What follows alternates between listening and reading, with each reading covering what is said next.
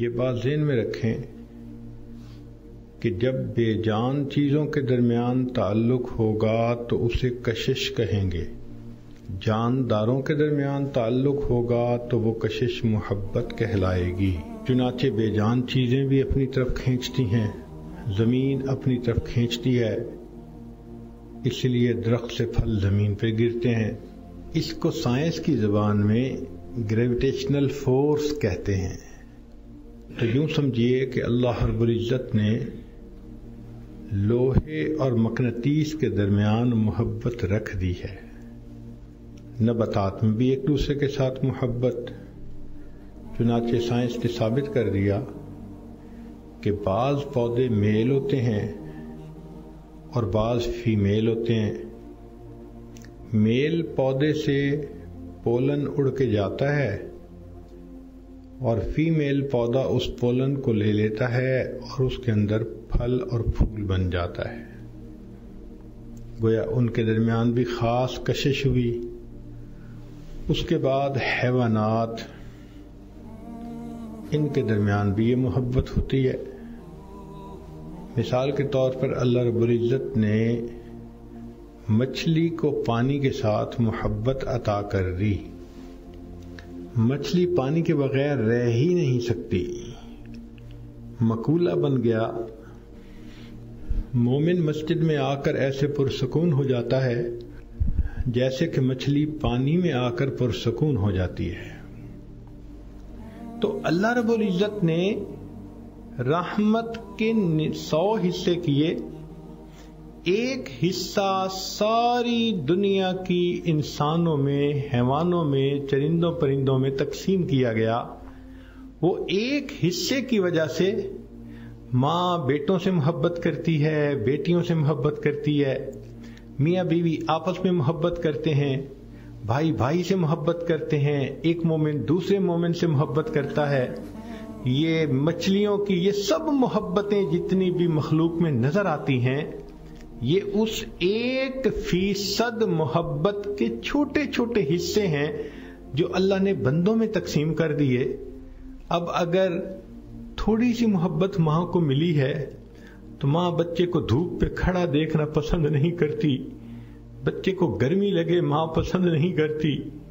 تو سوچئے تو صحیح کہ جس پروردگار کے پاس سو حصے رحمت کے موجود ہیں حدیث پاک میں آتا ہے، اللہ تعالی قیامت کے دن ان ننانوے حصوں کا اظہار فرمائے گا۔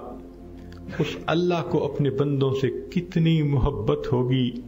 اس لیے اگر کوئی بندہ گناہ گاری کی زندگی گزارتا پھرے، گناہوں میں پڑا رہے، تو رب کریم چاہتے ہیں کہ میرا یہ بندہ میرے در سے دور نہ جائے، میرے در کی طرف واپس آ جائے۔ اللہ تعالیٰ اس بندے کا انتظار کرتے ہیں۔ علماء نے لکھا ہے، ماں اپنے بچھڑے بیٹے کا اتنا انتظار نہیں کرتی جتنا اللہ رب العزت اپنے بگڑے ہوئے بندے کا انتظار فرماتے ہیں۔ حدیث پاک میں بتلایا کہ ایک آدمی اونٹنی پہ سفر کر رہا تھا۔ اونٹنی کے اوپر کھانے پینے کا سامان تھا۔ صحرا کا سفر تھا۔ ایک جگہ پر وہ تھوڑی دیر آرام کے لیے رکا، نیند آ گئی۔ آنکھ کھلی تو دیکھا کہ اونٹنی غائب ہے۔ بڑی ڈھونڈنے کی کوشش کی، اونٹنی نہیں ملی۔ حتیٰ کہ اس کو یقین ہو گیا کہ اس صحرا کے اندر میں ایڑیاں رگڑ رگڑ کر مر جاؤں گا۔ ڈی ہائیڈریشن میری ہو جائے گی۔ نہ کھانے کی کوئی چیز ہے، نہ پینے کی ہے۔ پیدل چل کے میں صحرا کو عبور کر نہیں سکتا۔ اب اسی غم اور پریشانی میں اس کی جو آنکھ تھوڑی دیر کے لیے لگی، تو اس نے جب آنکھ کھولی دیکھا کہ وہ اونٹنی اپنے ساز و سامان کے ساتھ کھڑی ہے، تو خوشی میں اس کی زبان سے یہ لفظ نکلے، اللہ، میں تیرا اللہ، تو میرا بندہ۔ حدیث پاک میں آتا ہے کہ خوشی اتنی تھی کہ وہ الٹی بات کر گیا۔ کہنا چاہتا تھا، تو میرا اللہ، میں تیرا بندہ۔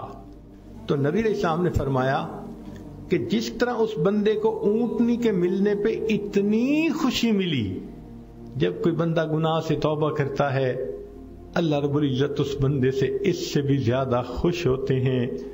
تو آج کی اس مجلس میں ہمیں چاہیے، ہم نے جتنے بھی گناہ کیے، ہم اللہ رب العزت کے دروازے پہ آ جائیں اور اللہ سے اپنے گناہوں کی معافی مانگ لیں۔ پروردگار خوش ہو کر معاف فرما دیتے ہیں۔ کوئی نہیں جانتا زندگی کی مہلت کتنی باقی ہے؟ حالات کیسے ہوں گے؟ لہذا آج کے اس وقت کو غنیمت سمجھ لیجیے روٹے ہوئے رب کو منا لیجیے۔ ہے پروردگار عالم، بہت خطائیں ہوئیں، بہت گناہ ہوئے۔ اللہ ہم نے آپ کے حکم کو توڑا، آپ کے حبیب صلی اللہ علیہ وسلم کی سنتوں سے منہ موڑا۔ ہم بھولے رہے۔ آج اس بات کا احساس ہوا۔ اللہ آپ کے دروازے پر آئے بیٹھے ہیں۔ اللہ ہمیں خالی نہ لوٹا دینا۔ میرے مولا، ہمیں عزتوں کی زندگی عطا کر دینا اور آئندہ اپنے مقبول بندوں کی فہرست میں شامل فرما لینا اور قیامت کے دن سرخروئی کی زندگی نصیب فرما دینا۔ وآخر دعوانا ان الحمد للہ رب العالمین۔ Today is the day that everything changes. One way or another. لا إله إلا الله محمد رسول الله عليه صلاة الله وآله والأحبة لا إله إلا الله محمد رسول الله عليه صلاة الله وآله